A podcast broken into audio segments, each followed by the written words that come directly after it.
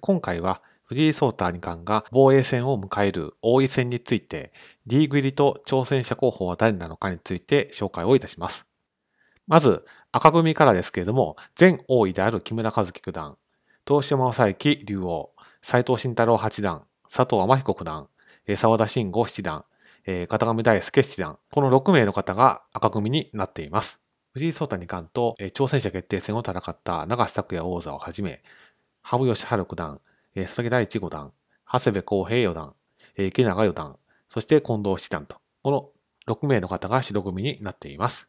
それでは次のスライドで、それぞれのリーグに所属されている方々の主な実績や成績を見ていきたいと思います。まずは赤組です。まずは木村和樹九段ですけれども、順位戦は B 級1組、まあ、20年度のタイトル戦出場は王位戦の1回、20年度の勝率はちょっと負けが込んでしまいまして4割7分2厘、通算勝率は6割2分7厘となっています。豊島正幸竜王は順位戦は A 級、20年度のタイトル戦の出場は3回です。名人戦、栄養戦、そして竜王戦です。このうち名人戦以外の2つのタイトル戦でタイトル獲得ないし防衛に成功されています。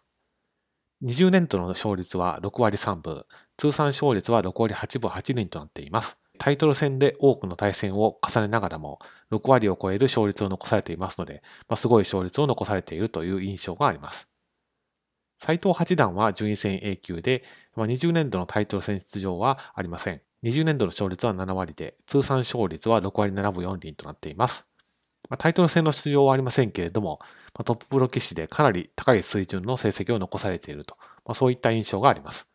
佐藤天彦九段は、順位戦は A 級、20年度のタイトル戦出場はありません。20年度の勝率は5割4分8厘で、通算勝率は6割5分6厘となっています。王将戦のリーグ入りなど、まあ、顕著な実績を残されています。沢田七段は11戦 B 級2組、20年度のタイトル戦出場はありませんけれども、20年度の勝率が7割5分9厘と非常に高い水準を誇っており、通算勝率は6割3分5厘となっています。片上七段は、順位戦は C 級1組所属、20年度のタイトル戦の出場はありませんが、20年度の勝率は5割3分8厘、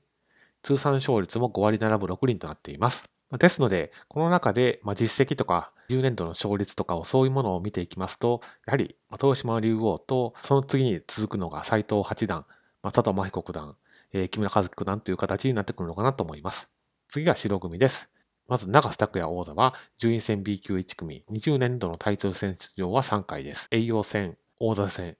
そして進行中の王将戦、この3つになります。20年度の勝率は6割5分5厘ですけれども、通算勝率は7割1分6厘となっています。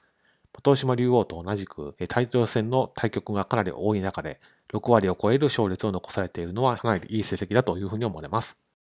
羽生九段は順位戦は A 級、タイトル戦は竜王戦の1回、20年度の勝率は5割5分6厘となっていて、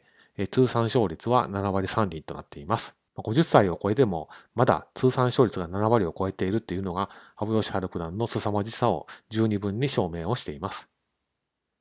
佐々木大地五段は順位戦 C 級2組、タイトル戦の出場は今季はありませんが、20年度の勝率は7割1分1厘、通算勝率7割2厘と、まあ、この勝率のすごい高さが強さを物語っているというふうに思われます。長谷部四段は C 級2組所属で20年度のタイトル戦の出場はありません。20年度の勝率は5割1分7厘で、通算勝率は5割5分5厘となっています。